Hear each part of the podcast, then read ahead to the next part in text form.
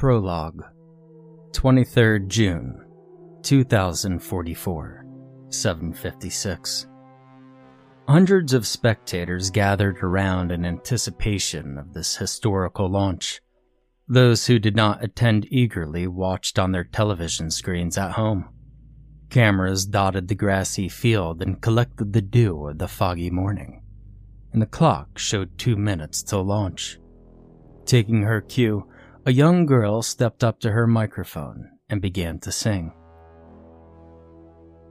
Three flags fluttered in the gentle breeze. The first, the flag of the United States of America.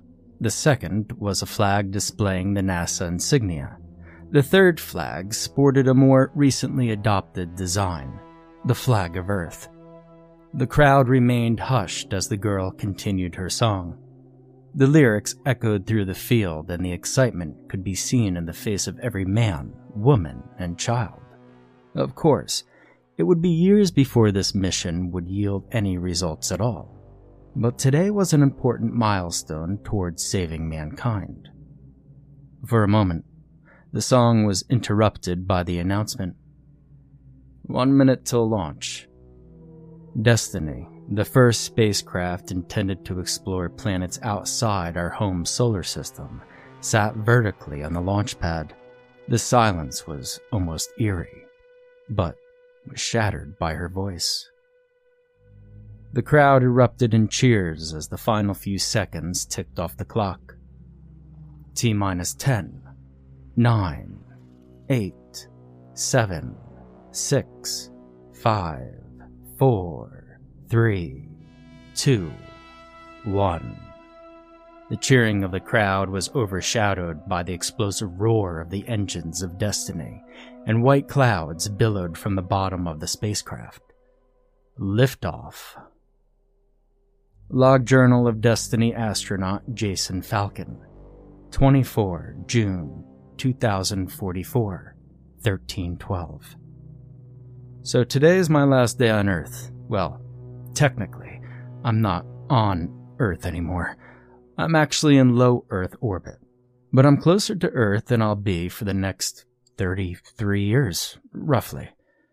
The plan is to head straight for Kapteyn Star at around 85% of the speed of light, or 250 kilometers per second. That means we'll spend just over 16 years headed there, about six months on Kapteyn B to study it, and another 16 years headed home. Luckily for us, it'll only feel like 17 years total due to the special theory of relativity. More specifically, it'll feel like seven months to us because we're going to be in cryosleep for almost the entire trip. The other six members of my crew and I, if you can even count John as a crew member, go to sleep tomorrow and won't wake up until we reach Kapteyn Star. This is a good thing because I think I'd rather jump out of the airlock than spend 17 years with these guys. In all seriousness, we've been selected specifically to complement each other's personalities so we don't rip each other to shreds in the few months that we will be awake, in the aggressively tiny, accessible portion of the spacecraft. My other crew members are an amazing bunch of guys and a girl, and I would trust them with my life. Which is good because it's more than likely that I will have to before this trip is over. We've all been saying our goodbyes, even though the next thing we remember will be waking up in 13 light years away with nothing much to look at but each other's faces. So, yeah, I'm willing to give up 17 years of my precious youth for this opportunity. I really love space. but hey, who else could say that they visited another star? It will all be worth it when we're regarded as world heroes for discovering a new home for when Earth is no longer habitable. This will be my only log prior to the cryosleep. See you in 16 years. 13 April 2051 609 I woke up to alarms and a cramp in my stomach. It's nine years early, so I assumed it must be some important maintenance. Oddly enough, the ship decided to do an emergency thaw, a very dangerous quick version of the thawing process. I quickly discovered why the ship was losing oxygen and fast. I extended my cryogenic storage tank, basically a glorified frozen coffin, and crawled out. Oxygen alarms sounded all throughout the cabin, and I rushed to the main control area. I realized what had happened. There had been a major leak in the oxygen, so the ship had prioritized the cryogenic storage tanks pumped oxygen from the main cabin into the tanks, and performed an emergency thaw. Oddly, though, the ship had only thawed me. I assumed that I was the only one needed to fix the problem. I continued to assess the situation, but the controls were becoming increasingly confusing and daunting. I started to realize that I was getting oxygen deprived, and I began to panic. Blackness clouded the edges of my vision. Just before passing out, I realized what had really happened. With the last of my strength, I redirected the oxygen to the main cabin and sealed off the oxygen to the tanks. My only hope was that the leak existed somewhere in the tanks and sealing them off would stop it. The next thing I remember, I was waking up, slouching uncomfortably in the control chair still loosely belted in. Oxygen levels in the cabin were stable. I was alive. Unfortunately, as I had learned just prior to blacking out, the same could not be said for the rest of my crew. I was the only one left. All the alarms were off, and I had some more time to figure out what was going on. I learned that the leak was located somewhere in the tanks and I was able to isolate it by cutting off the oxygen supply to them. The computer had, in fact, attempted to thaw all of the crew, but it prioritized my oxygen during the quick thaw. The computer had to ensure that at least one of us got through the thaw alive and was able to fix the problem, but why me? Why did the computer prioritize my oxygen supply out of the whole crew? Who the hell designed that and didn't tell me about it? It wasn't until writing this that I realized the gravity of the situation. All my crew members are dead, and I'm alone in space, traveling away from Earth at 250 kilometers a second. This is really bad. I can't stand to think about how they must look right now have thawed in those refrigerators. I can't help but think about my family. I'm not married, which is the only reason I was actually able to go on a 33 year trip. My parents are going to have no idea what's going on until I get back to our home system. Destiny has no long range communication systems for a variety of reasons. But most importantly, the ship is already traveling close to light speed. Some messages would take forever to reach the ship, and the distance back to Earth is simply too far away for current technologies to reach. So I'm alone, and no one is coming to save me.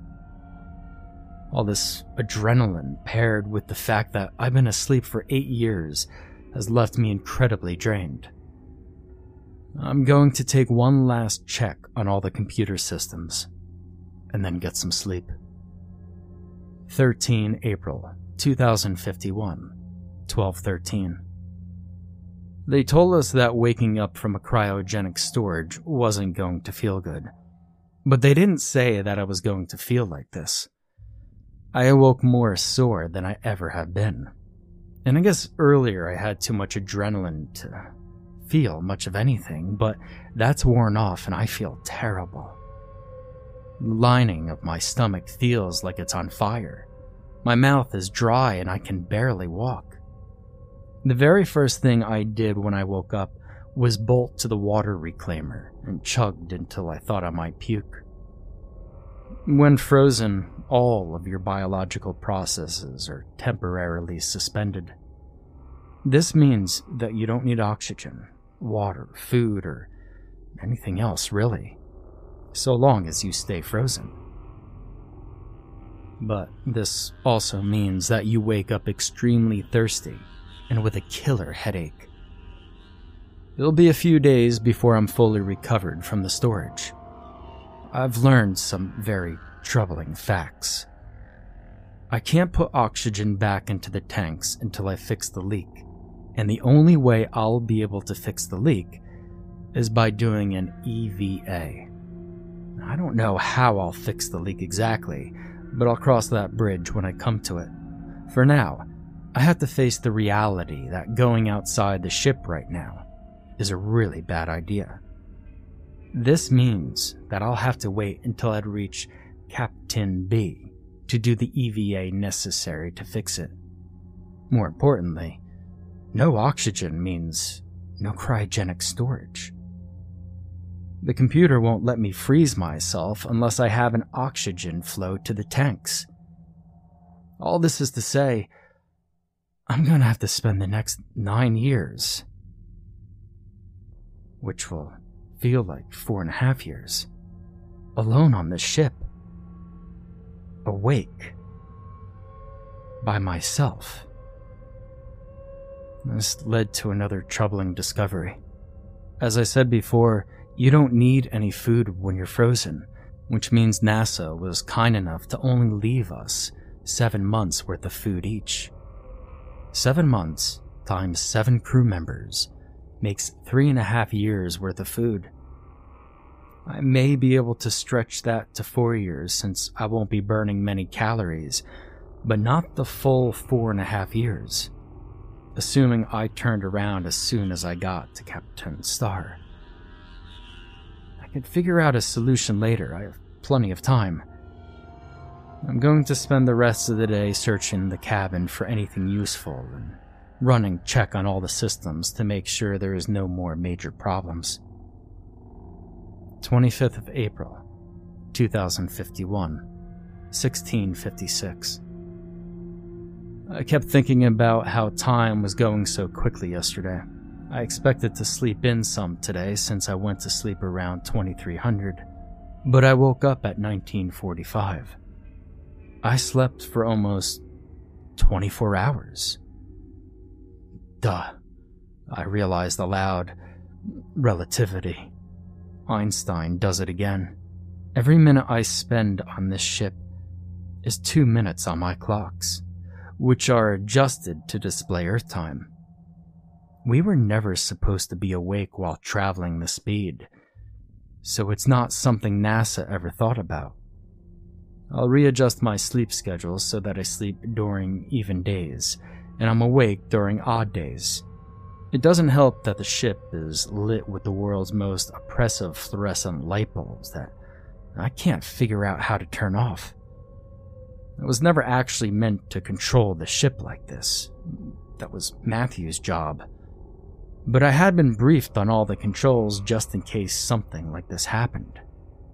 And sure enough, in my searches, I found no more food. Limited supplies that I already knew about. Uh, some tubing, repair supplies, gum, etc. And some books and music brought on by my crewmates. One book in particular, Pale Blue Dot by Carl Sagan stuck out to me. A book that, as an astronaut, I really should have read by now, but had somehow managed to avoid. The pale blue dot refers to Earth and its tiny size in comparison with the vast cosmos. It's very fitting for this trip, and I can see why Daniel brought it along. I'll enjoy reading that one. John also brought along a Bible. Most of my crew is religious, if you couldn't tell by their names. Personally, I've never really thought much about it. I've always been into space, and I, I, guess that keeps me covered on my spiritual quota. But I've got a lot of time, so maybe I'll become a little bit more religious. Probably could help my outlook, because things aren't looking very good. I think I thought of a potential way to survive with enough food until I reach Kapteyn B. And I wonder how long partially frozen meat lasts. Oh shit, I finally found the light switch. Thank God. I can finally get some real sleep. Never mind. As soon as I turn the lights out, some dim orange emergency lights come on. Well, I suppose that's better than nothing. 17 April 2051, 1722. This is the hardest decision I've ever had to make in my life. Whether to survive or die. I've concluded after much thought that the only way I'm getting out of this situation alive is to eat my dead crew members for nourishment. I can't believe I'm actually considering this. I decided that I'd rather die than live the rest of my life with that on my conscience. I would never defile the corpses of my friends, I just don't have it in me. I have to come up with another way to survive, or I'm going to die out here. I decided to consult the handy Bible to see what it had to say about, well, about cannibalism. And I found two verses Leviticus 26 29. You shall eat the flesh of your sons, and you shall eat the flesh of your daughters. Jeremiah 19:9. And I will make them eat the flesh of their sons and their daughters, and every one shall eat the flesh of his neighbor in the siege and in the distress, with which their enemies and those who seek their life afflict them. Well, it doesn't seem like God really likes cannibalism. Reading this made me wonder whether or not this God was testing me with his ordeal. Had I sinned so badly that the only proper punishment was forcing me to eat the flesh of my friends to survive?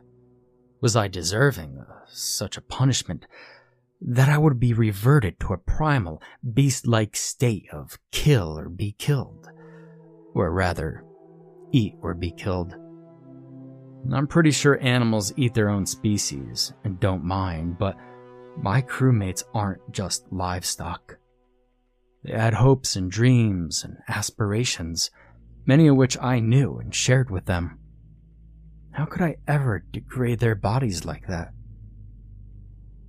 I continue to tell myself that I will never do this, but I fear that my instinct to survive will overcome the illusion of honor that I still hold dear. For now, I'm eating the food that NASA sent with us. It's pretty good for space food, especially considering I haven't had a good meal in nine years. Speaking of which, my symptoms seem to be lessening. My headache has subsided, and I'm able to move more freely, though my soreness and aching still persist. 19 April 2051, 1424. Damn it. I'm going to die. Why don't I just do it now? All I'd have to do was cut off the oxygen supply and black out and it would be over. If I've exhausted all my options, I don't understand why I haven't just ended it yet. If I know I'm going to starve, I don't see much of a reason to sit here for years and wait on my death. I should just go out with dignity and honor and die with my crew. I'm a coward. I stare at the controls, knowing exactly how to turn off the oxygen supply, but I just can't do it. I just sit there and cry. My tears well up on my face because of the surface tension, because there's no gravity to pull them down my cheek. I continued to read through John's Bible and found, fittingly, the verse I was looking for. John 3:16 for God so loved the world that he gave his one and only Son, that whoever believes in him shall not perish, but have eternal life. And so I finally accepted what I had to do. I decided to survive. Not for me. No, no, no, no. For mankind. And damn it, if God is going to damn me to hell because I ate some already dead people, so that I could get to Kapteyn B and potentially save all of mankind, then so be it.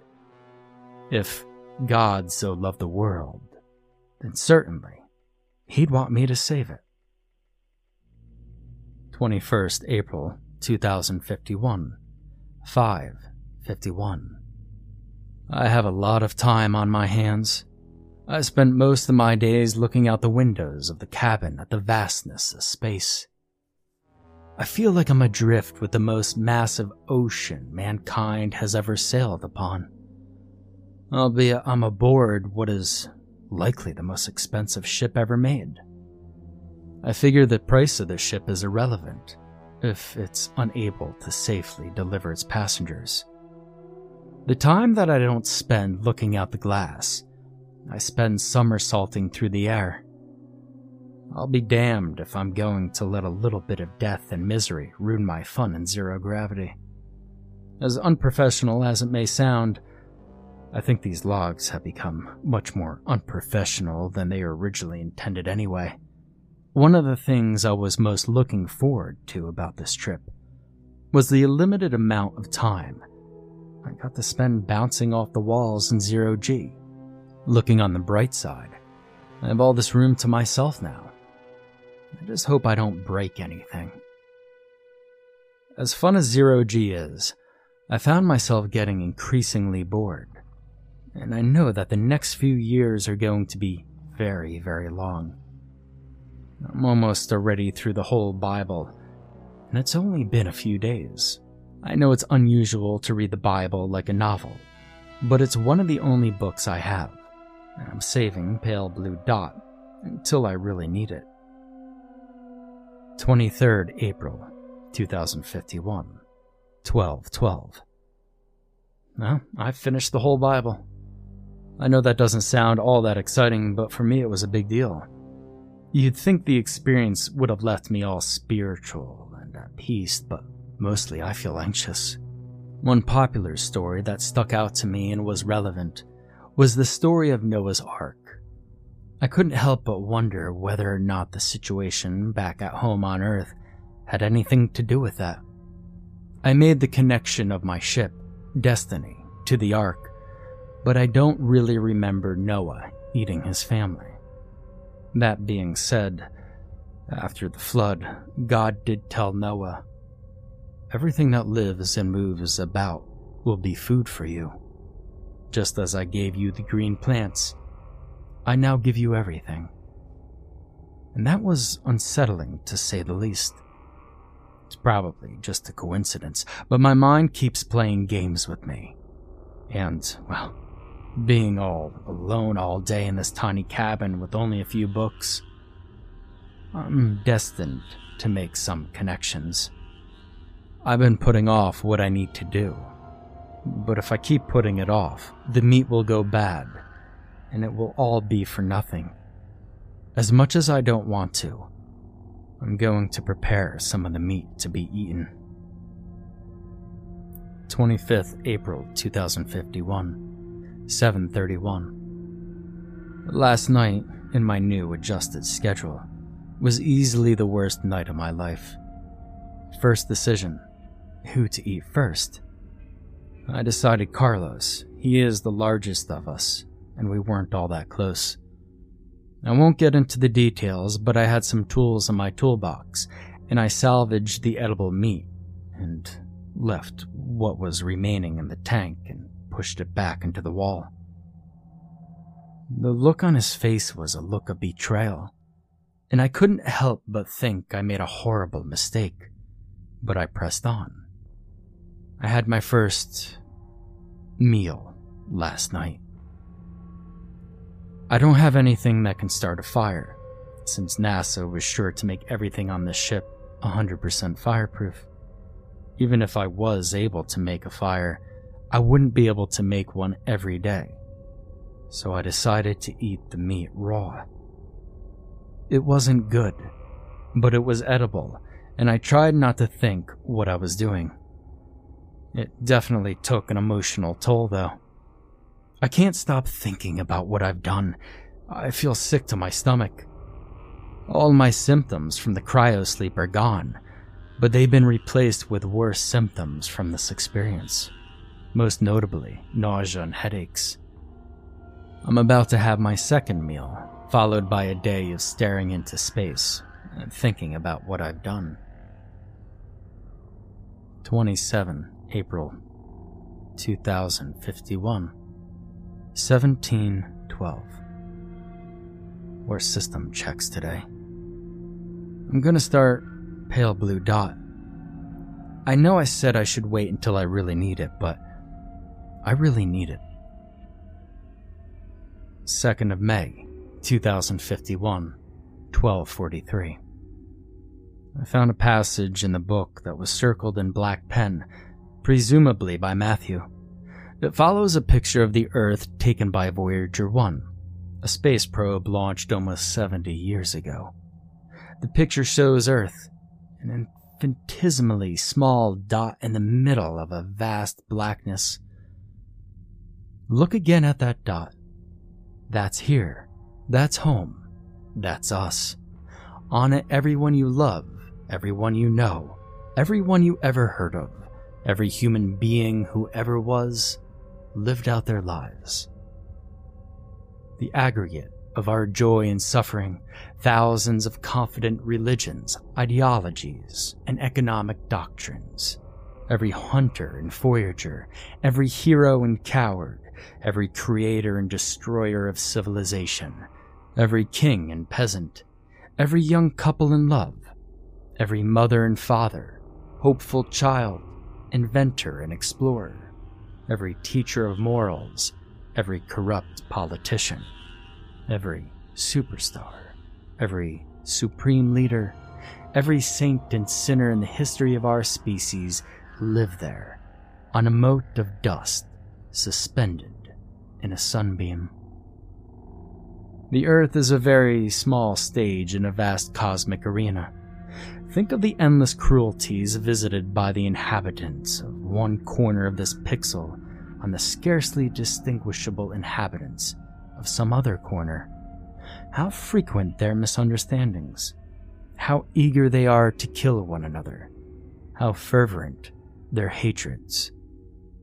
Think of the rivers of blood spilled by all those generals and emperors so that, in glory and triumph, they could become the momentary masters of a fraction of a dot.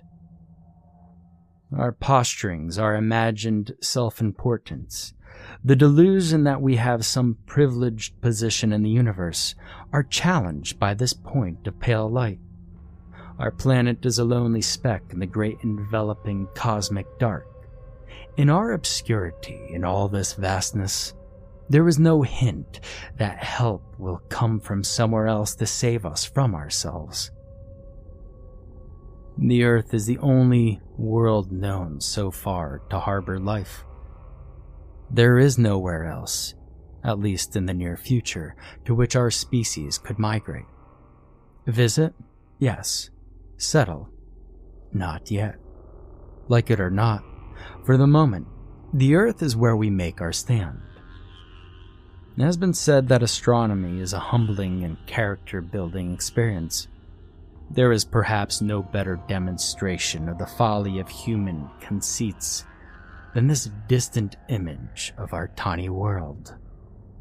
To me, it underscores our responsibility to deal more kindly with one another and to preserve and cherish the blue dot, the only home we've ever known. And then there's me. I'm sitting aboard the equivalent of Voyager 1. Destiny. The Earth is way too far away to be seen from here, but I can imagine just how small it would be. It dawns on me that I am further away from Earth than any human has ever been in the history of mankind. I think it's interesting how dangerous the universe is. All that's keeping me from boiling alive as a thin sheet of metal or glass. This ship, Destiny, is like a pocket of life in the vast death that is the cosmos. And even it is filled with death. I used to have an amazing fascination with the cosmos and all of its beauty and wonder. But what kind of God would make a universe where 99.9% of it will kill you instantly? There's two lines of that quote that are highlighted in orange sharpie. And the first is this In our obscurity and all this vastness, there is no hint that help will come from elsewhere to save us from ourselves. Now, I'm not sure why Matthew highlighted this line, or if it was him at all. But if he only knew how relevant this quote would be, not only for Earth itself, but for me and destiny. No one is coming to save me, and no one is going to save Earth if we don't do it ourselves. This quote gives me newfound hope and purpose that I am reminded that I'm doing what I have to do in order to ensure that mankind will live on. At least, that's what I keep telling myself. Now, the next line highlighted is this Visit, yes. Settle, not yet. Like it or not, for the moment, the earth is where we make our stand. This one makes a little more sense. It's just like Matthew, and it directly relates to our mission. Back in 1990, humanity had no place to settle other than Earth. That was our mission, to change that. We were supposed to give mankind a new home, but Matthew never made it. May 6, 2051, 1305. My sleep schedule is all messed up. It's hard to keep it straight when you're in complete control of how light it is in the cabin. Space is always dark. Daytime just means I have the lights on. Everybody knows who Carl Sagan is, but but I don't think anyone knows Carl Sagan as well as I do. I mean, sure, some people have read his full biography or knew him personally, but no one has known him the way I know him by studying his texts so religiously. Now, I may not know where the man was born, but I understand who he was by studying his writing. I mean, okay, okay, okay. Uh, this may be an exaggeration, but when you're all by yourself for years with just a handful of books, you want those books to be yours. 9 May 2051 716. I spent some time rereading the Bible. I found something worth sharing. Revelation 8:12.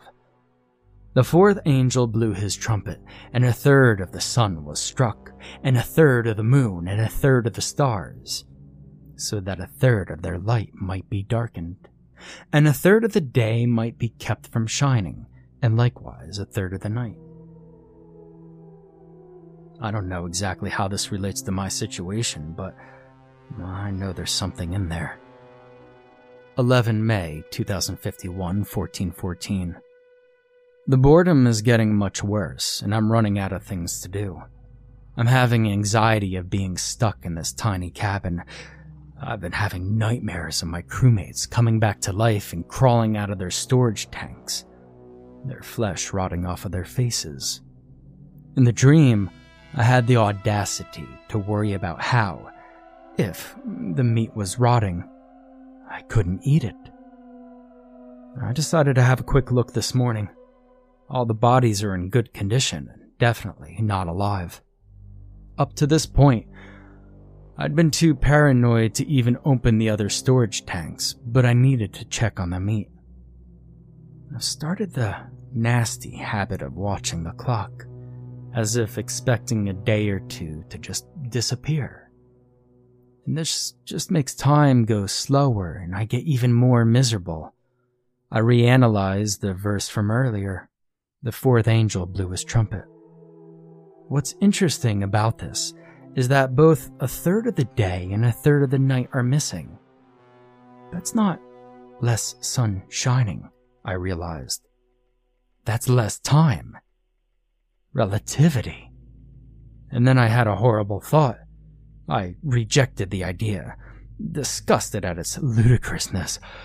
But a lump rose in my throat as I looked at the numbers finely painted on the cryosleep tanks. One, two, three, four, five, six, and seven. Then on mine, the number four. The seven angels of Revelation, the seven crew members of Destiny. The fourth angel. I decided to reread the surrounding verses to get some more clues. The other angels sound trumpets that call for horrible plagues and death to happen on Earth. The more I think about it, the more ludicrous I think that connection is. I just can't help but feel like this has something to do with us, like we're triggering key events in the revelation. The main lights just went out and the emergency lights came on. I can't seem to get them back on.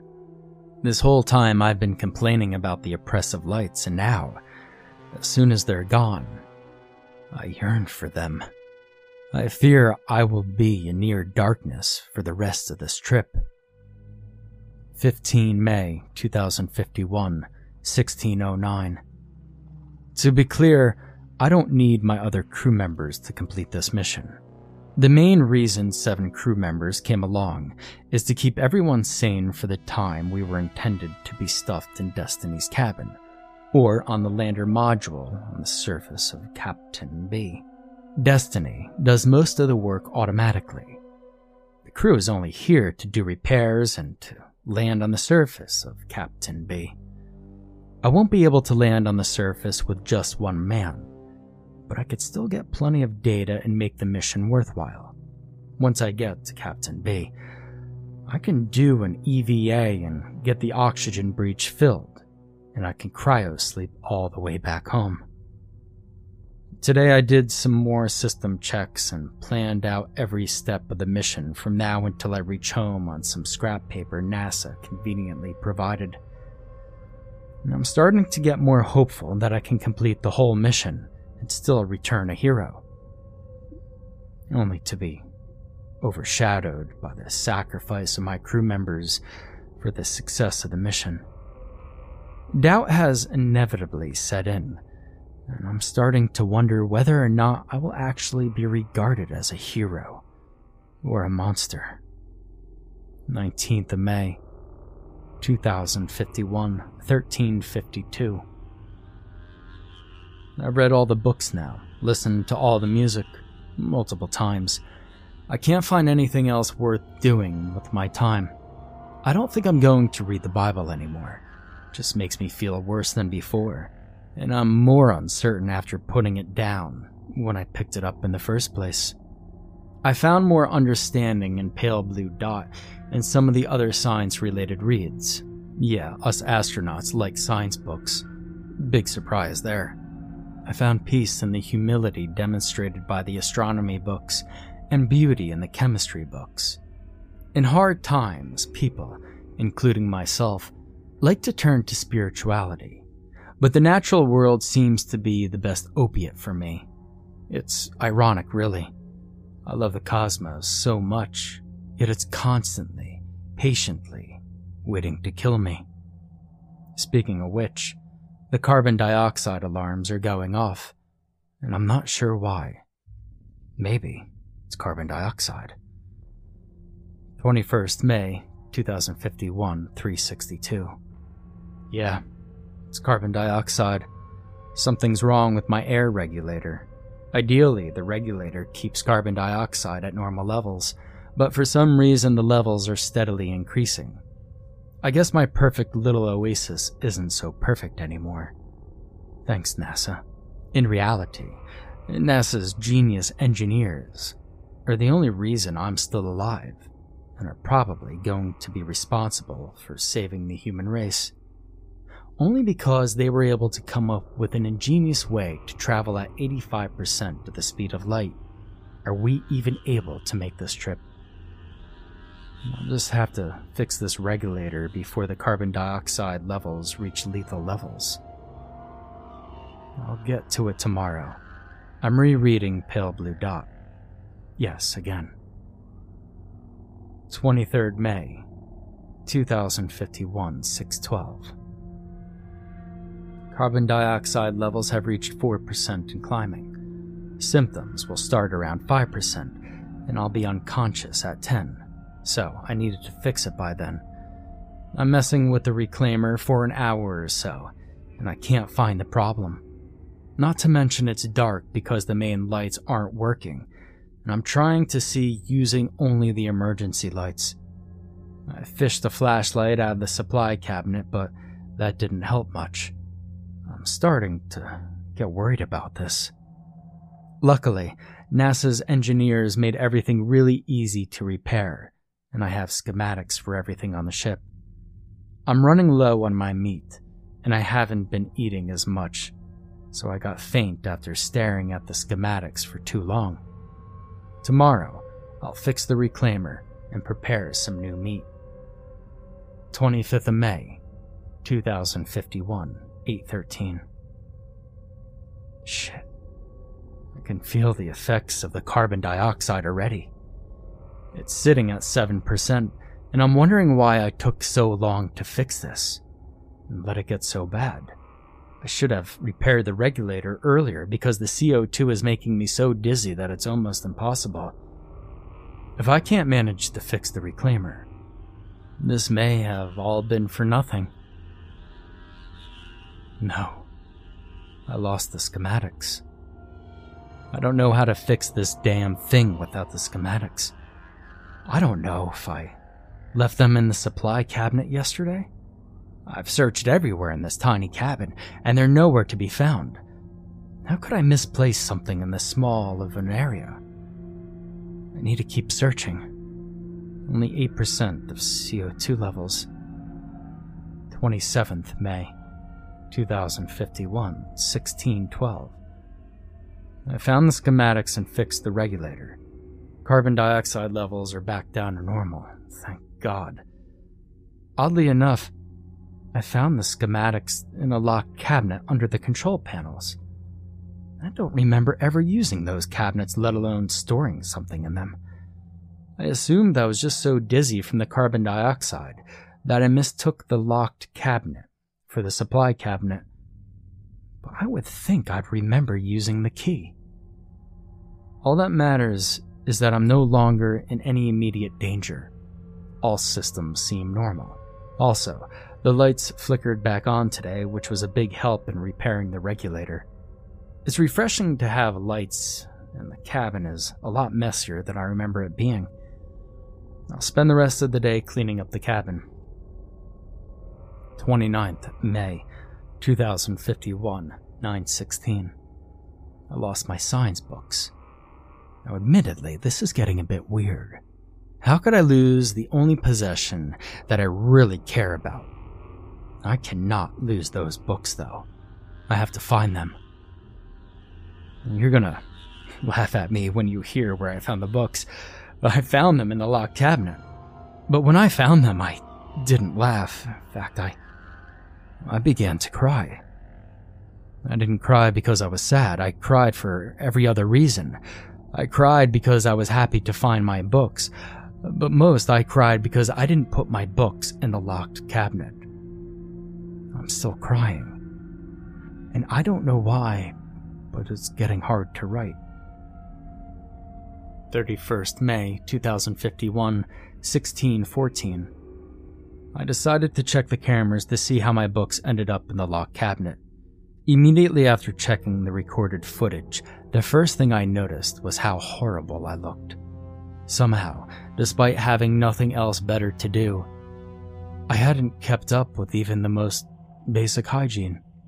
To be fair, there's not enough water for us to shower, but we have soapy water and towels to simulate a shower and we definitely have enough toothpaste and deodorant. I guess when there's no one else there to smell you, you don't take care of yourself as well. Even so, I looked worse than that. I had a longer than expected beard, matted hair, and bloody stained clothes. Then I saw what I was really looking for. I watched myself grab the science book from the supply cabinet unlock the cabin, place the books inside, lock it, and resume staring out the window. And I can't, for the life of me, remember doing that. I took the rest of the day to very thoroughly clean myself and the rest of the cabin. I also shaved my face and clipped my nails. I feel significantly better than before, and I wasted a whole day. 2nd of June 2051, 1924. I cleaned most of the day away again. Not much to say here except the cabin is as neat and organized as the day I arrived. 4th of June 2051, 631. I've been putting it off all day, but today's the day. Who's next? I chose John. I don't even know why, but I chose him like a lottery. Then began cutting, tearing, in the face of betrayal. I decided to go about it differently, though. I prayed for him before the procedure and placed the sheet over his face. Looking back at some of my old journal entries, I feel pretty barbaric about how I did it last time. I think I was just so overwhelmed by the process that I didn't have time for anything else. This procedure was so painless that I've decided I'll go ahead and cut up Matthew and Jennifer today too. No more meat cutting for a few months. I had a nice meal once I was done, and I didn't feel as guilty as before. I felt like I had been giving them the respect they needed. 6th of June 2051, 1234. One of the things that I've been neglecting is working out. If you're not careful, the lack of gravity in space can make your muscles weak. I've been more careful about this recently, and I've been doing all the exercises that I was told to do. I've been keeping busy. I feel as good as someone all alone in the middle of space eating his friends could feel. 8th of June, 2051. 0 hours. Happy birthday to me. Today I turned 29. I know my parents are celebrating even though I'm not there.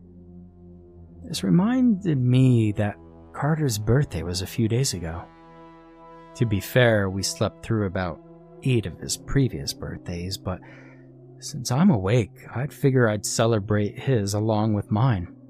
I went back to the rations that NASA provided and ate the most glamorous meal I could find for the both of us. 10th of June, 2051, 9:12. I started to read the Bible again, maybe out of boredom, maybe out of interest. I'm not really sure, but I did and I'm glad I did because I found this verse. Matthew 6:26. Look at all the birds of the air. They neither sow nor reap nor gather into barns, and yet your heavenly Father feeds them. Are you not of a more value than they? This made me think that maybe God wants me to get fed. Despite how horrible it is, maybe this is all necessary for some reason. I'm going to eat. I'm going to eat so that I can survive. Not for me, but for mankind. 12th of June 2051, 2:35. I went to turn on the lights this morning and they didn't turn on. My heart dropped. No more lights. I have an odd feeling that they're gone for good this time. But I'm not a man of superstition without cause, so I'm going to keep trying. 14th June 2051, 651. My sleep schedule is off again. I need to get that back on track.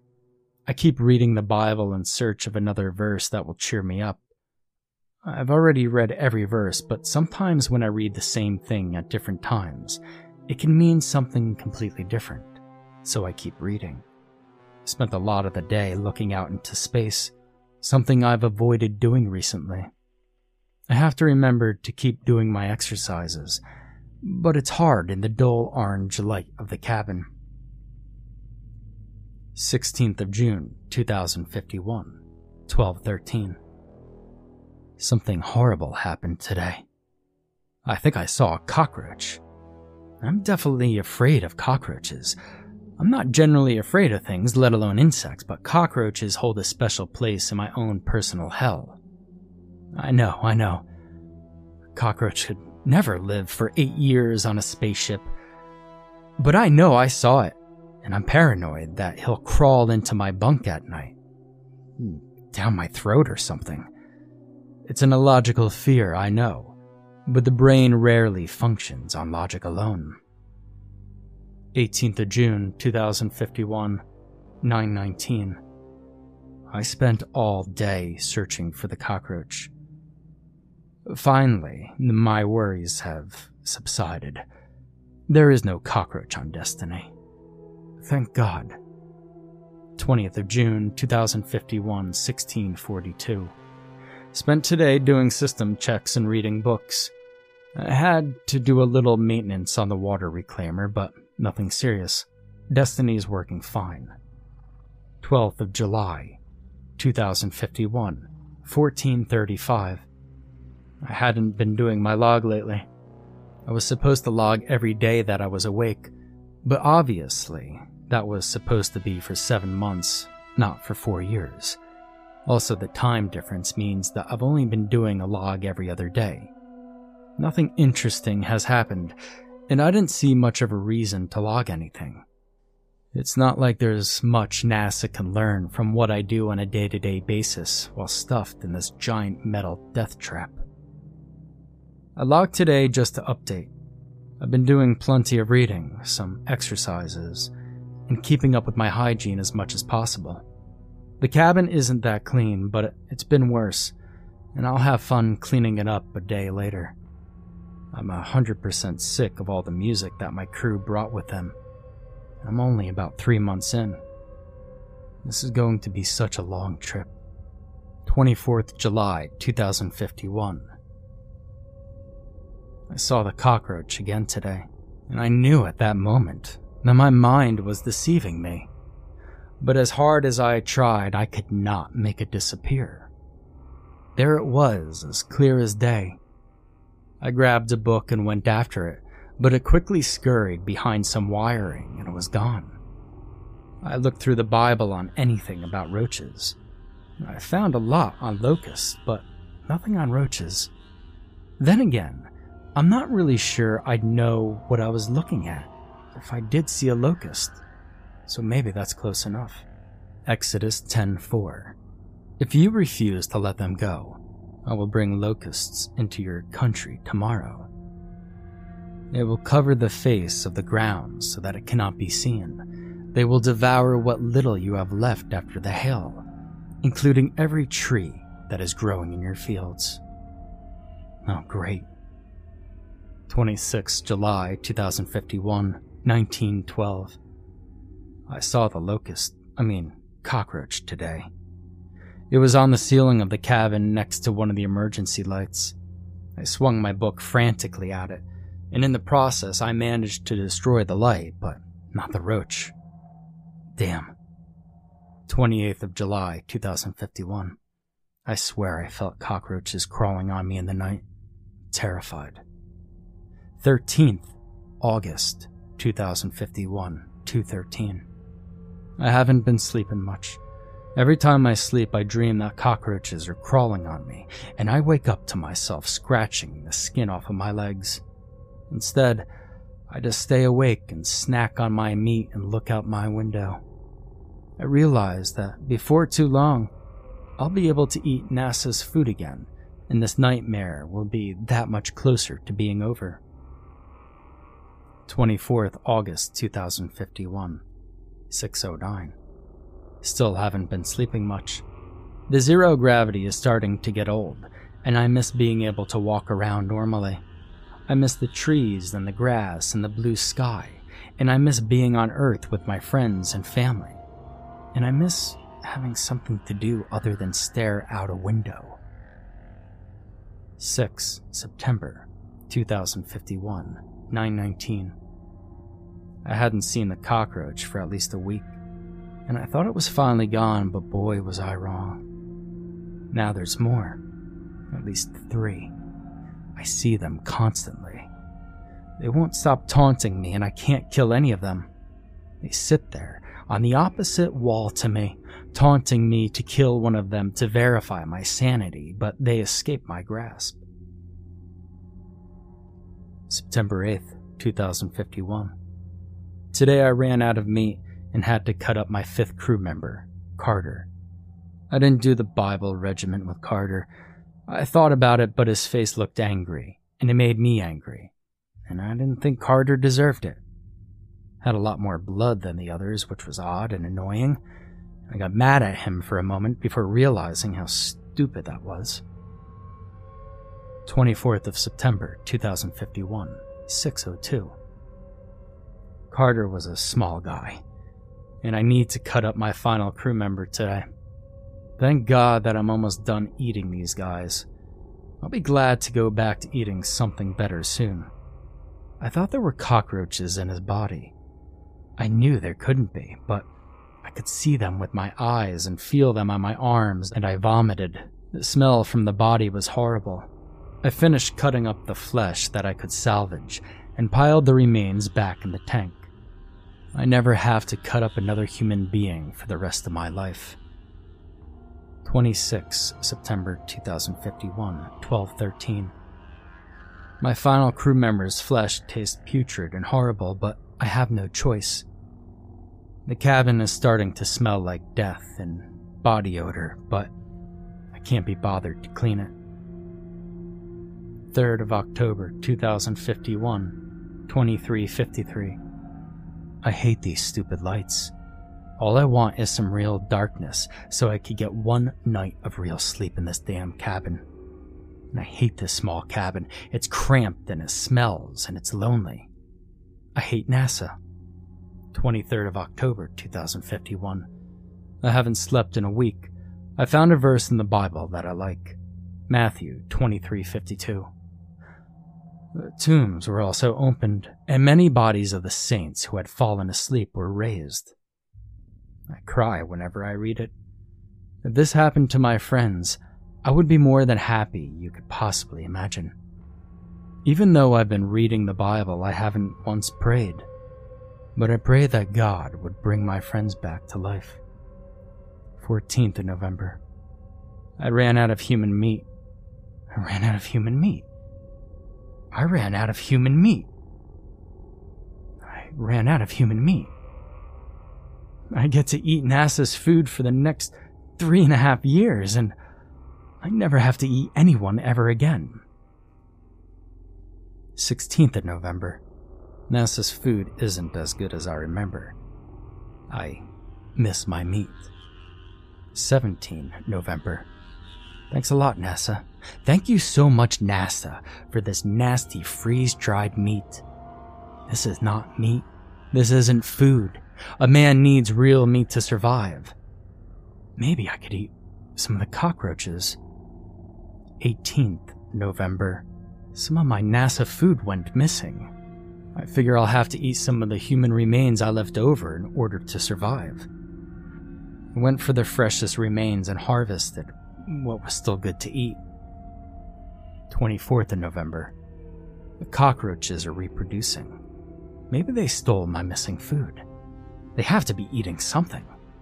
Now there's hundreds. I think they're attracted to the lights because they crowd around them. 25th of November.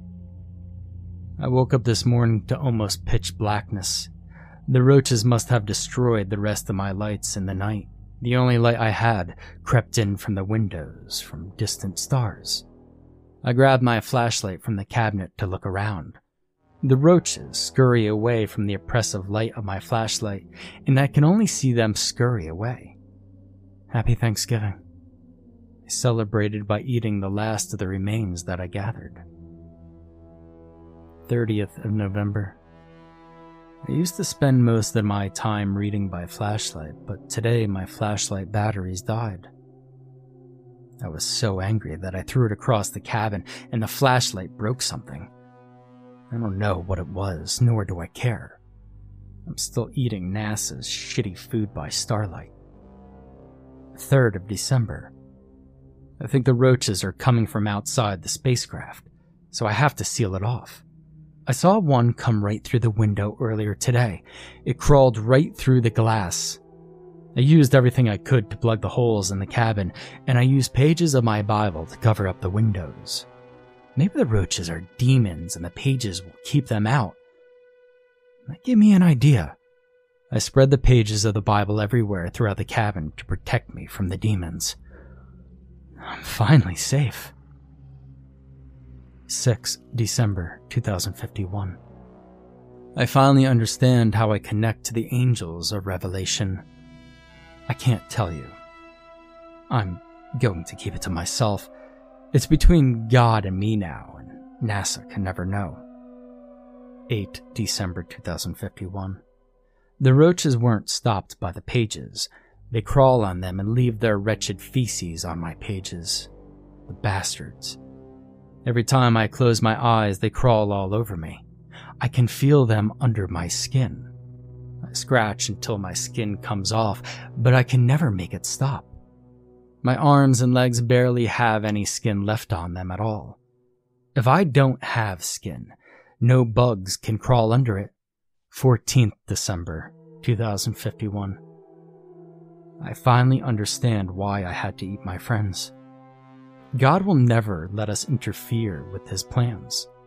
He was pushing me for my actions. He sent me the roaches like he sent the locust. My personal hell on earth.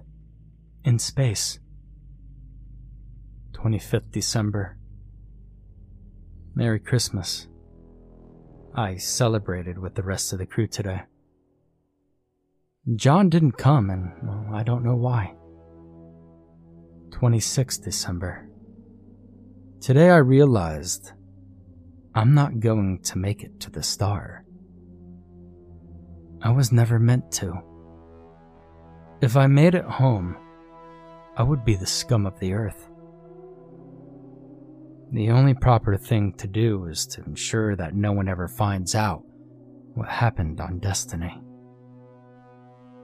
27 December 2051 666 Today I changed the navigation to steer directly into Kapteyn Star, destroying all evidence of my heresy. I will burn my sins. 1st of January 2052, 0 hours. I didn't turn off the oxygen. It was the cockroaches. I just watched them do it. Then I watched the oxygen meter slowly lower. I didn't know if this was what I wanted, but it was my destiny. I watched the meter tick down until I started to get tired. Then I sat down to write this log, and the lights went out, and I. End of log journal of Destiny astronaut Jason Falcon.